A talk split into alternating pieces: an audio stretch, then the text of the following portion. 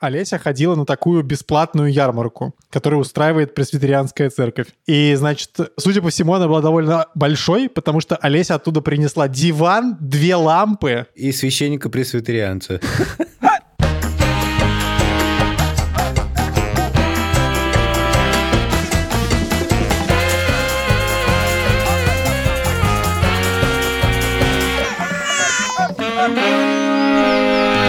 Привет, меня зовут Александр Борзенко, и это подкаст «Первороди». Подкаст, где мы рассказываем о родительстве и при этом не даем никаких советов, а только делимся своими тревогами, переживаниями и разными историями. Детей, которых я постоянно обсуждаю в этом подкасте, зовут Петя, ему 15, Тише 12, возможно, когда вы будете слушать этот эпизод, ему будет уже 13, а Мане 10 лет. Еще у меня есть кошка Кисо и собака Фей. Они тоже живут с нами. Привет! Меня зовут Владимир Цибульский, я впечатлен этим представлением всех. У меня есть дочь Соня, ей 4 года, и она живет с нами, как любит выражаться Поросенко. А у Сони же еще пес же есть. Он игрушечный. Есть игрушечный пес Кавка. Он живет с нами. А еще есть какие-то? Да, еще есть кукла Эльза, кукла Инна, кукла Маша, кукла Даша. Алды тут. Просто. Ну, Юр, тебя-то как зовут? Меня зовут Юра, у меня есть сын Лева, ему 4 года и еще половина. Это называется 4 года с половиной. Это полпятого, Юр. А, У нас еще есть пес Йонси, но пес Йонси сейчас э, не с нами, он в другой стране, но в комфорте с бабушкой, дедушкой и со своим другом Марти, такой же породы. Партнер этого эпизода — онлайн-школа Фоксфорд. В середине мы расскажем про нее поподробнее. Наверное, надо сказать, что если вы вдруг недавно слушаете наш подкаст и не слушали еще эпизоды этого сезона, то мы напомним, что мы переехали вскоре после 24 февраля. Я сейчас живу с семьей в Латвии, Вован в Америке, а Юра в Израиле.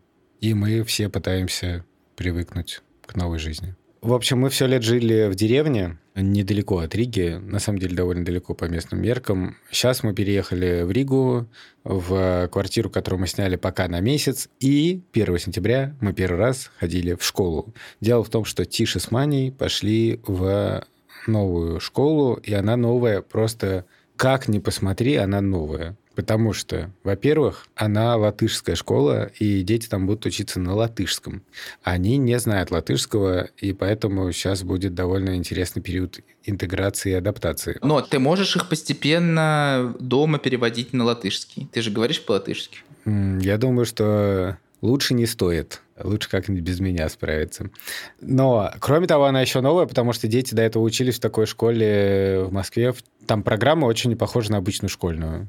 А сейчас та программа, которая есть, она более-менее стандартная. У них есть, появились сразу новые предметы. Впервые у детей появился труд. Тут это называется дизайн и технология. А, вот как это теперь называется. Да, да, да.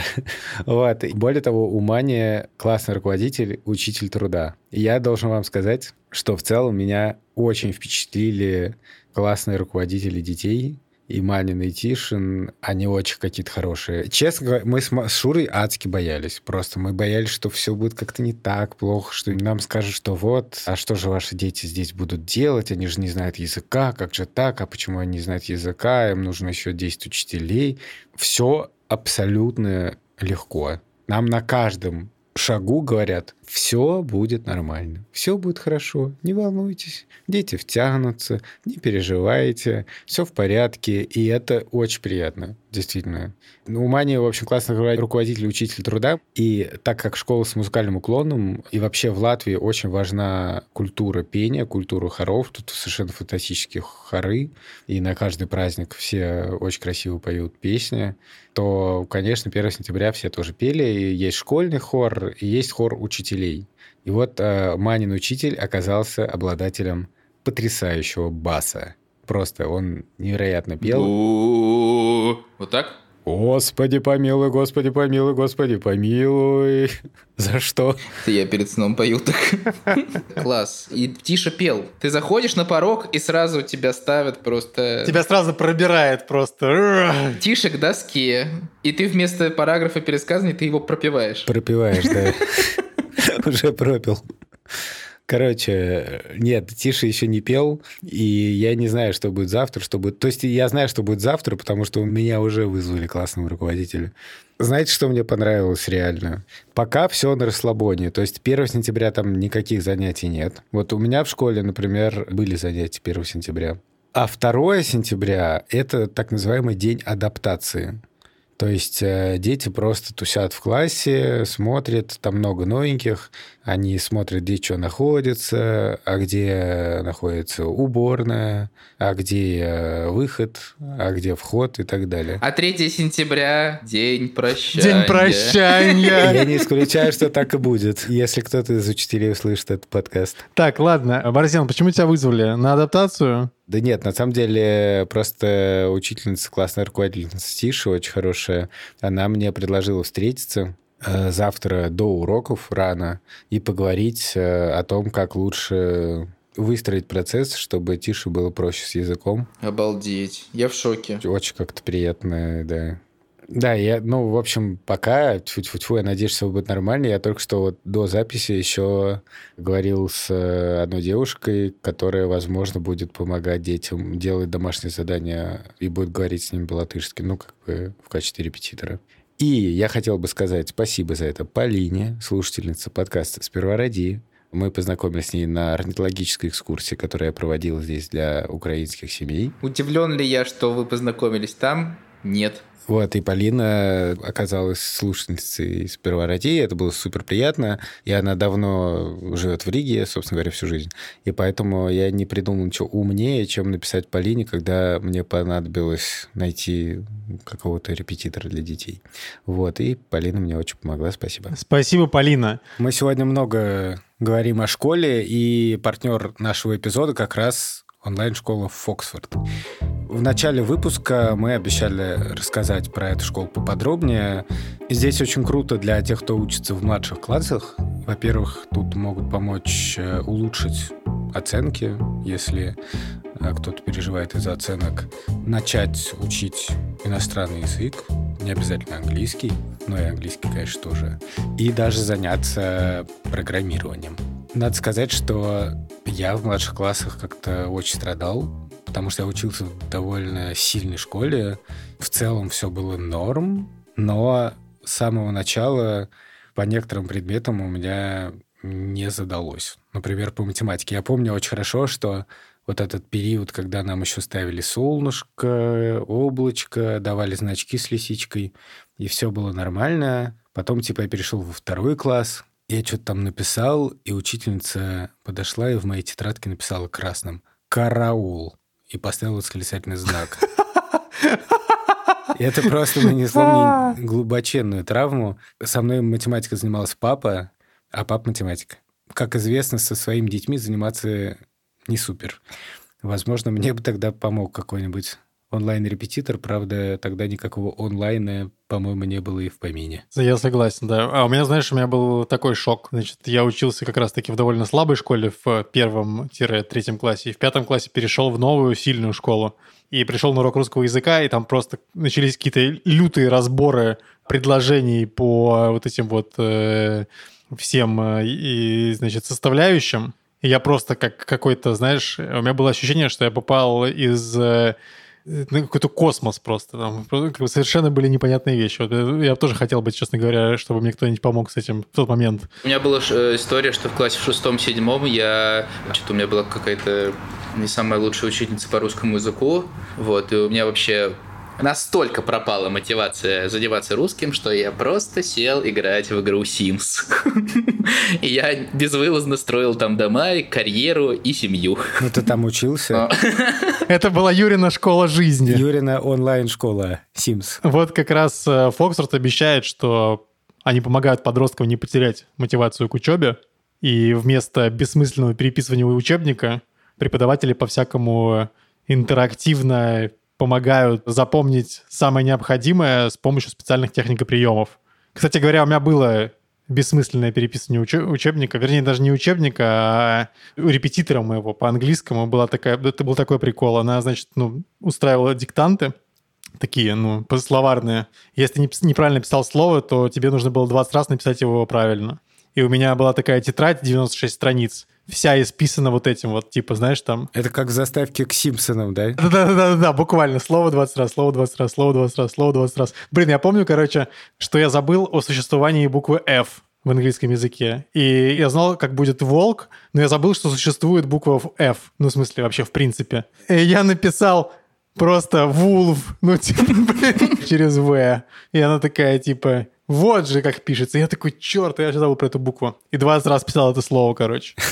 Но, а если вы учитесь в средней школе, то вам в школе Фоксфорд помогут подготовиться к ОГЭ. Кстати, когда там у Пети ОГЭ? Или у него уже, у него уже в этом году? Боюсь, что да. В девятый же он идет? Да.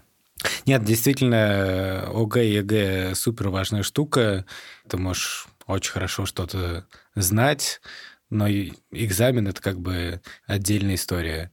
Нужно еще уметь готовить к этому экзамену и готовиться. Да, и тут есть э, в школе Фоксфорд есть сильные репетиторы, и средний балл тех, кто учится в Фоксфорде по ЕГЭ и ОГЭ составляет 8,6 и выше. Еще, короче, во все, вся, вся эта ОГЭ и ЕГЭ э, в первую очередь безумный стресс, поэтому в школе Фоксфорд есть кураторы и психологи, которые помогают Еще тревожность понижает наш промокод сперва Fox, а, потому что по нему можно купить любой годовой курс от Фоксфорда со скидкой 10%.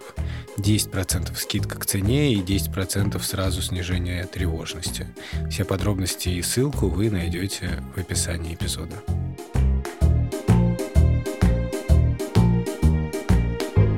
Я хотел бы задать вопрос Александру Борзенко, на самом деле. Откуда вы пришли в школу? Такой естественный вопрос я хотел бы задать. Спасибо, Ван, что за меня делаешь мою работу сегодня. Да, мы на самом деле сегодня хотели поговорить про то, как мы обустраиваемся на новых местах.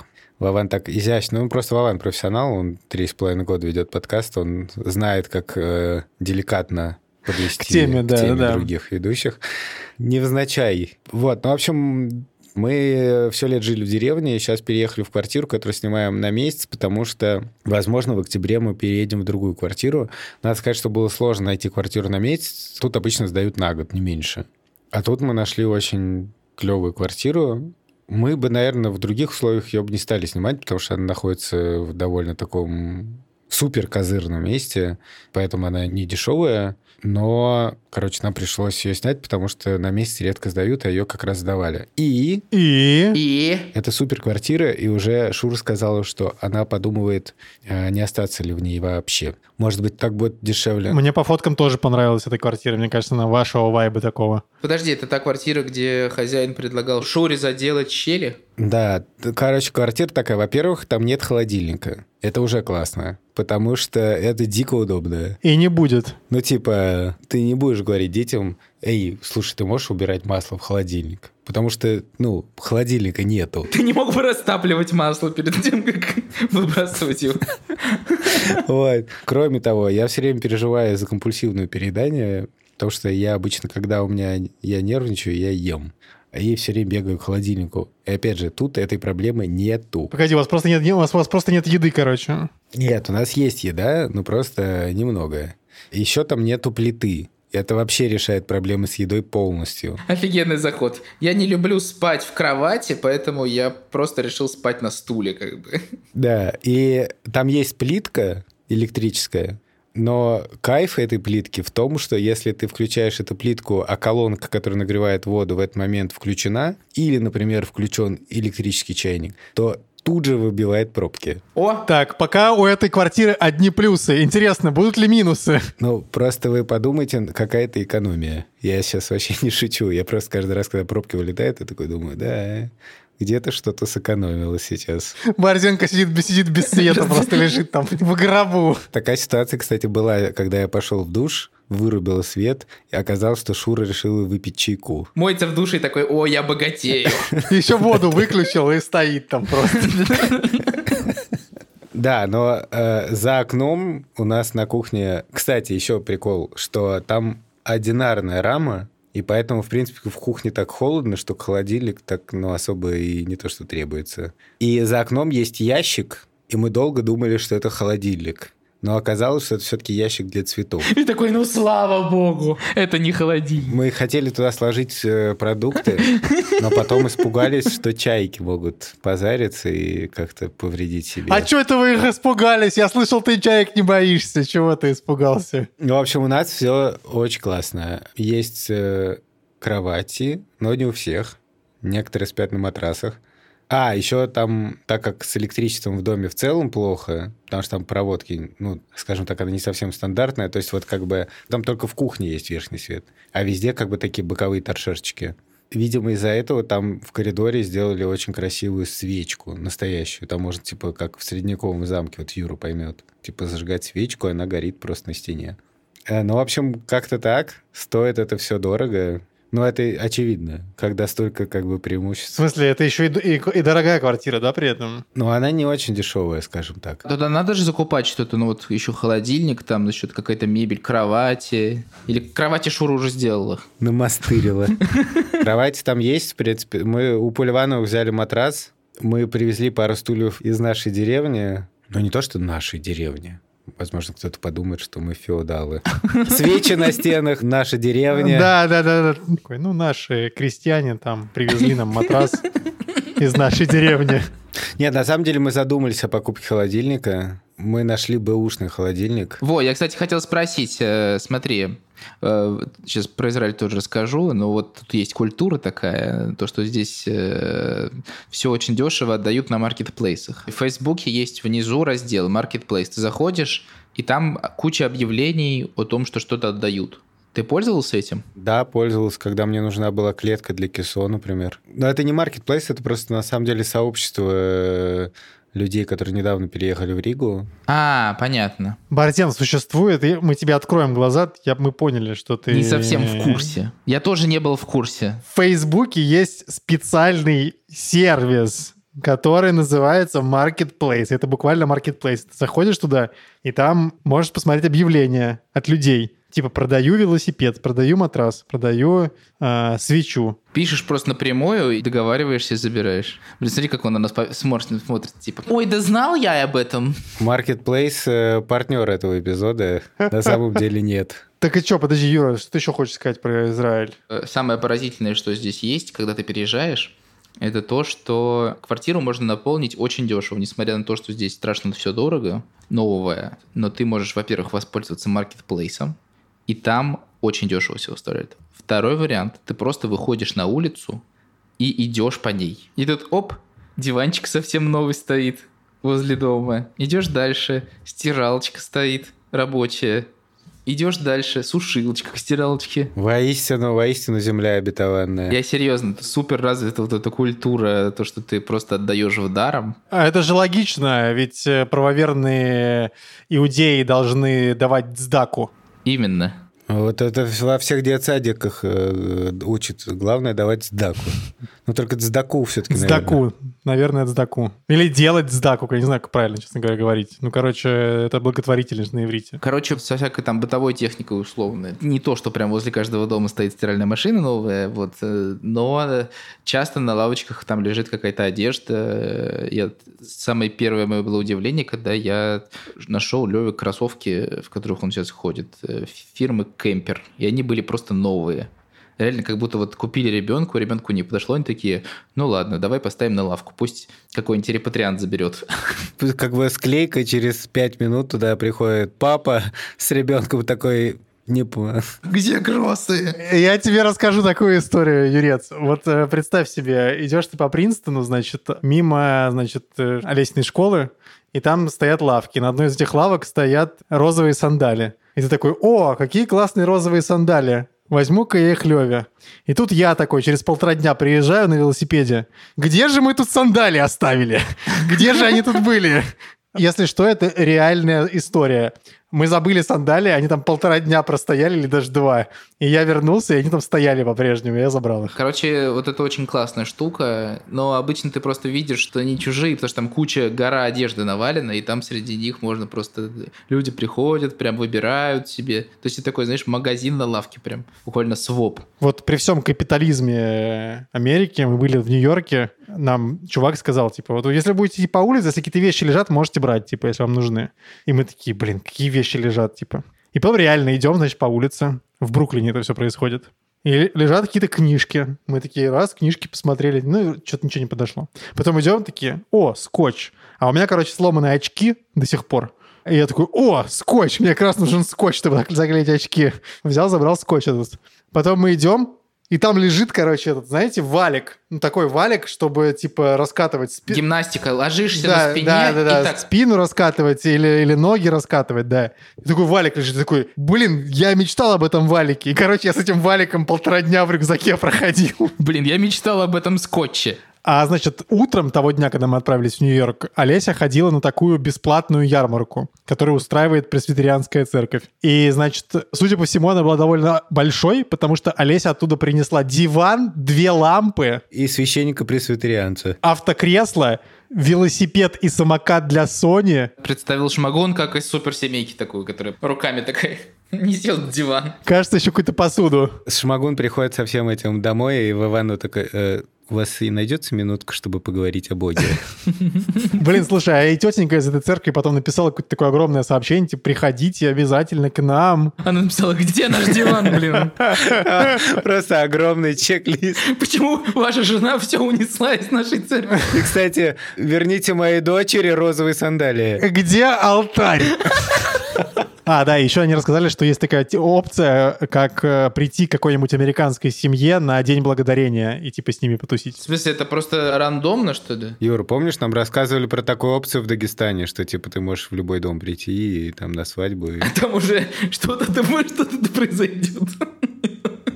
Просто звоните любой дом, а там как-нибудь оно само собой разрулится.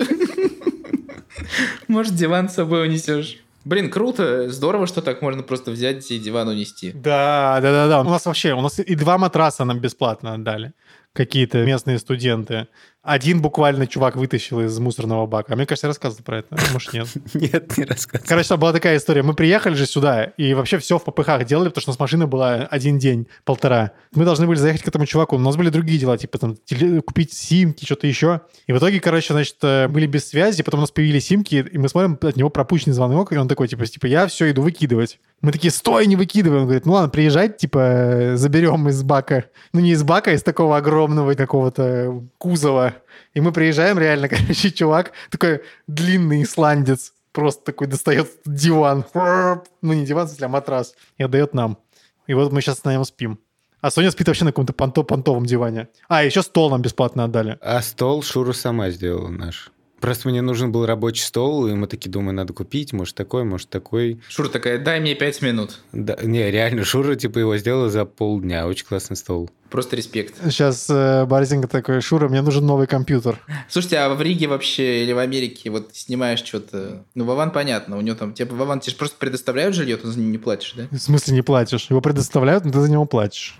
Ладно, хорошо. А там нужно какие-то условия есть? Рассказать, как здесь устроено. Потому что здесь сложность на долгий срок снять квартиру еще в том, что тебе надо найти двух гарантов, которые за тебя поручаются, что если вдруг ты... Это, по-моему, еще из Талмуда какая-то история, да? Да, да, там есть цитата. Найди двух себе... Возьми диван свой и... Возьми диван свой и неси его, да пока не сдохнешь. Надо найти, короче, для квартиры два поручителя и еще оставить какой-то сумасшедший залог. Плюс квартира, которую мы сняли, то, что это не надо было делать. А везде это просят. И это как бы огромная задача. То есть я, прикинь, снимаю квартиру и прихожу к тебе, Борзенко, Вован, говорю, чуваки, если вдруг я что-то там разломаю или там сожгу и убегу, вы будете за меня отвечать. И вы такие, конечно, Юрец, не вопрос. У вас какие-то есть там условия специальные для съема, для долгосрочного? Нет, такой жести нету. Смотри, просто здесь все-таки как бы, ну, ситуация такая, что это университетское здание, в котором они сами сдают квартиры. Поэтому гораздо, по крайней мере, точно иначе, чем если ты снимаешь сам. Потому что когда снимаешь сам, я точно не знаю подробностей, но из того, что я как бы слышал мельком, это у тебя должна быть кредитная история, как правило, которая у тех, кто приехал, ее нету. И ты в таком замкнутом кубике. Тебе нужно искать квартиру в итоге, которую тебе сдадут как-то. А у нас нет, у нас все довольно просто. Единственное требование было это застраховать ее. Но это даже по местным меркам стоит недорого, типа стоит 100 баксов или что-то такое за год. Ну, 100 баксов за год это недорого для страховки, да. Ну, в Риге это стоит типа 80 евро за мою квартиру. Ну, в общем, у нас э, мы платим залог. Это примерно половина арендной стоимости. Половина арендной стоимости в месяц. Да, если, ну, у нас весь съем на месяц. Если мы бы снимали на год, то это было бы просто как цена одного месяца, грубо говоря. И после того, как мы уезжаем, то хозяин принимает квартиру, и если нет каких-то капитальных э, безумств, то он э, возвращает этот залог.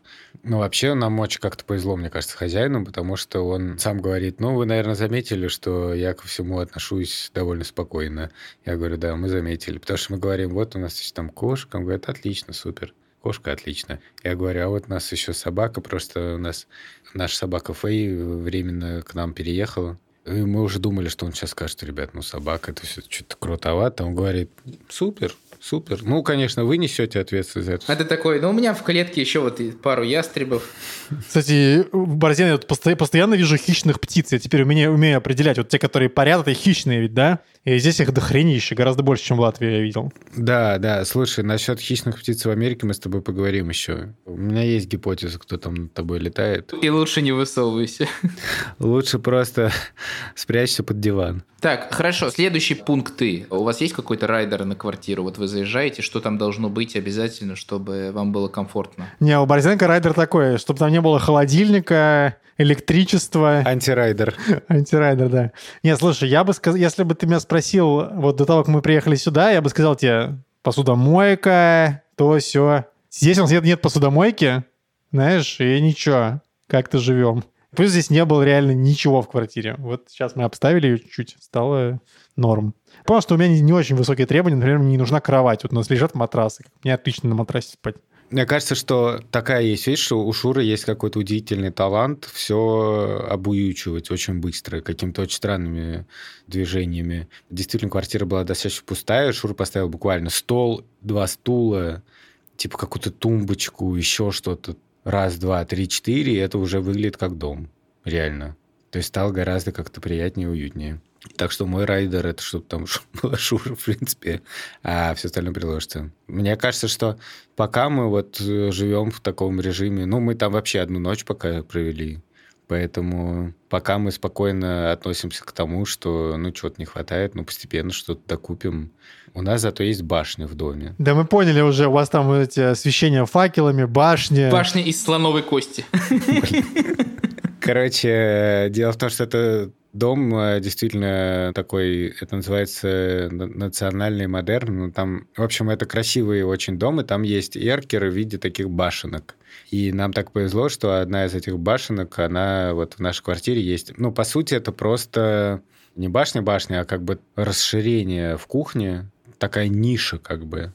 И э, наш дом постоянно фотографируют туристы, и дети машут из окна, и они очень радуются по этому поводу. И вот э, Шур поставил э, в эту башню стул, и там как-то очень уютно сидеть. И еще там стоит собачья миска. Нам, когда мы выбирали квартиру, очень важно было, что ну, мы любим старые квартиры. Они могут быть какими угодно раздолбанными, старыми, неремонтированными, но если в них есть, ну, не знаю, мы любим деревянные окна, медные ручки на дверях и все такое. Деревянные полы. Ну, это, чтобы вы понимали, это все не что-то fancy, шикарное и так далее. Это все реально старое. И многие, мне кажется, не стали бы в таком жить, но нам очень нравится. Так, Юрец, а что вам удалось получить бесплатно? Да Нет, у нас квартира вообще изначально была наполовину заполнена. Честно говоря, мы довольно давно жили в Москве уже как бы в своей квартире, и у нас не было опыта переездов, ну так, за последние годы. Вот, это было достаточно безумно в плане того, что переезжать реально очень сложно, даже если тебе нужно немного всего. Но зато в конце наступает какая-то супер эйфория, когда все становится на места, все приезжает, Ты такой такой смотришь и такой офигенно, новый дом, вот. И мне тут, конечно, очень важно, чтобы в каждой комнате был обязательно мозган, Это этот самый кондиционер, что ли? да, вот. Еще мы с собой из Москвы, мы же уехали с одним чемоданом. Вот, у нас все равно сейчас квартира э, выглядит достаточно пусто, но я вот сейчас записываю подкаст и смотрю на полочку, на которой расставлены всякие... Помните, я рассказывал, что мы с Верой книжки друг другу делаем? Вот, и мы их с собой все увезли, и во всяких местах, где мы останавливались, мы просто приезжали, сразу их расставляли. Короче, становилось супер уютно от этого. Я думаю, что мой райдер уюта это типа вот это и а, какие-нибудь огоньки из Икеи мы любим. Куда-нибудь просто повесить их, чтобы вечером выключаешь свет, просто они горят. Такие два пункта. Да, кстати, про огоньки из Икеи у нас тоже была такая штука, когда мы еще жили в Латвии первый раз, то Шурка нашла э, магазинчик, где продаются очень красивые такие фонарики, и с тех пор они как-то нас всегда сопровождали, и сейчас мы их, кажется, не взяли с собой, и я понял, что это обидно. Они висели у, де- у детей в комнате всегда, очень красивые. Юр, ты можешь прямо сейчас фоткать как бы какой-то вид своей комнаты, прислать в наш чатик, и мы зададим тебе вопросы всякие. Да, конечно. Я отправил Борзен. Диван, вижу диван. Так, стол норм из Икеи, да? Ну, фиг знает на самом деле. Но вот диван нет. А пол? Мне говорили, что в Израиле у всех каменные полы, нет? Да, это правда. Вот. Пол — это большая редкость. Погоди, Ерец, а у вас есть этот самый э, посудомойка? Удивительно, но да, она осталась. Вот мы пока ей не пользуемся. Я даже не знаю, воспользуемся ли. В смысле, почему? Ну, потому что я люблю мыть посуду. А, Я не хочу подчиняться машине. Блин, тебя бы до сюда бы к нам. Ох, ты намылся бы тут. А прикинь, к нам. О, а у вас вообще там можно мыть, э, мне кажется, целый день. Посудомоечной машины у нас, конечно же, тоже нет. Это было бы даже неестественно. Но стиральная машина, кстати, есть. И я очень удивился, что она с российскими словами на ней. С какими? За Россию, э, на Берлин. А Там написано там типа отжим. А, Отжим лежа. Отжим недвижимости, да. Это русские слова. Так, в середине у Юры коврик для йоги. Он просто лежит как бы... Он лежал целый день на одном месте, и по нему просто ходили, если что. Никто его не использовал. Юра стесняется, что он медитирует. А коврик э, тебе пришлось приобрести или он тебе бесплатно достался? Нет, я его вчера купил в магазине Декатлон. Он свежий, свежий получается. Да, вот. И у Лева, короче, появился гигантский стол в комнате. Это супер важно, потому что он полюбил пазлы очень сильно. Мы с ним покупаем пазлы в течение последней недели регулярно. И это супер, конечно. А что за пазлы? Пазлы щенячьего патруля. Ну, пока что. Я надеюсь, что он перейдет на что-то еще. Но он просто садится за этот гигантский стол и сидит 40 минут и сам собирает их. Круто. Потрясающе. Это необыкновенно выглядит. Вот. Он просто такой так вдумчиво, ну, не психует, такое добирает. Купи ему побольше пазл, чтобы он часика полтора сидел. А Я хочу ему босха купить просто, чтобы он собирал. Да, нормально, да. Босх молокососх. Надо признать, что вот, вот Борзен скинул кухню, да? Видишь, какие красивые полы. Так, стол это Шура сделала, да? Да.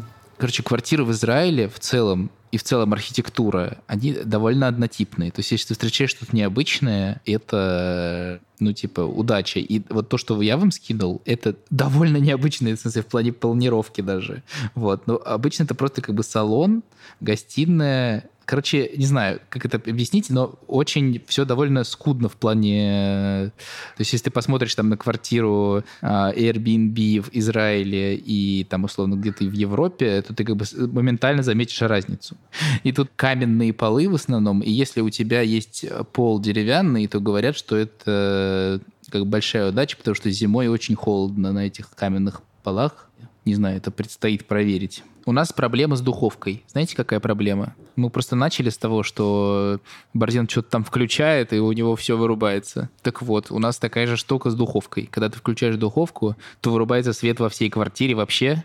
Ничего с этим сделать нельзя. И сегодня приходил к нам электрик, который сказал, что вам надо духовку заменить. У нас, кстати, вообще нет такой проблемы, потому что у нас нет духовки. Так, погоди, так, так- так что в твоем чек-листе в итоге? Духовка? Микроволновка. Я люблю очень попкорн готовить в микроволновке. Э, Кресло рабочее. И кулер. Последний пункт. Ничего себе. И шубохранилище. Да, в Израиле оно особенно актуально. Нам, пожалуй, все-таки придется купить холодильник.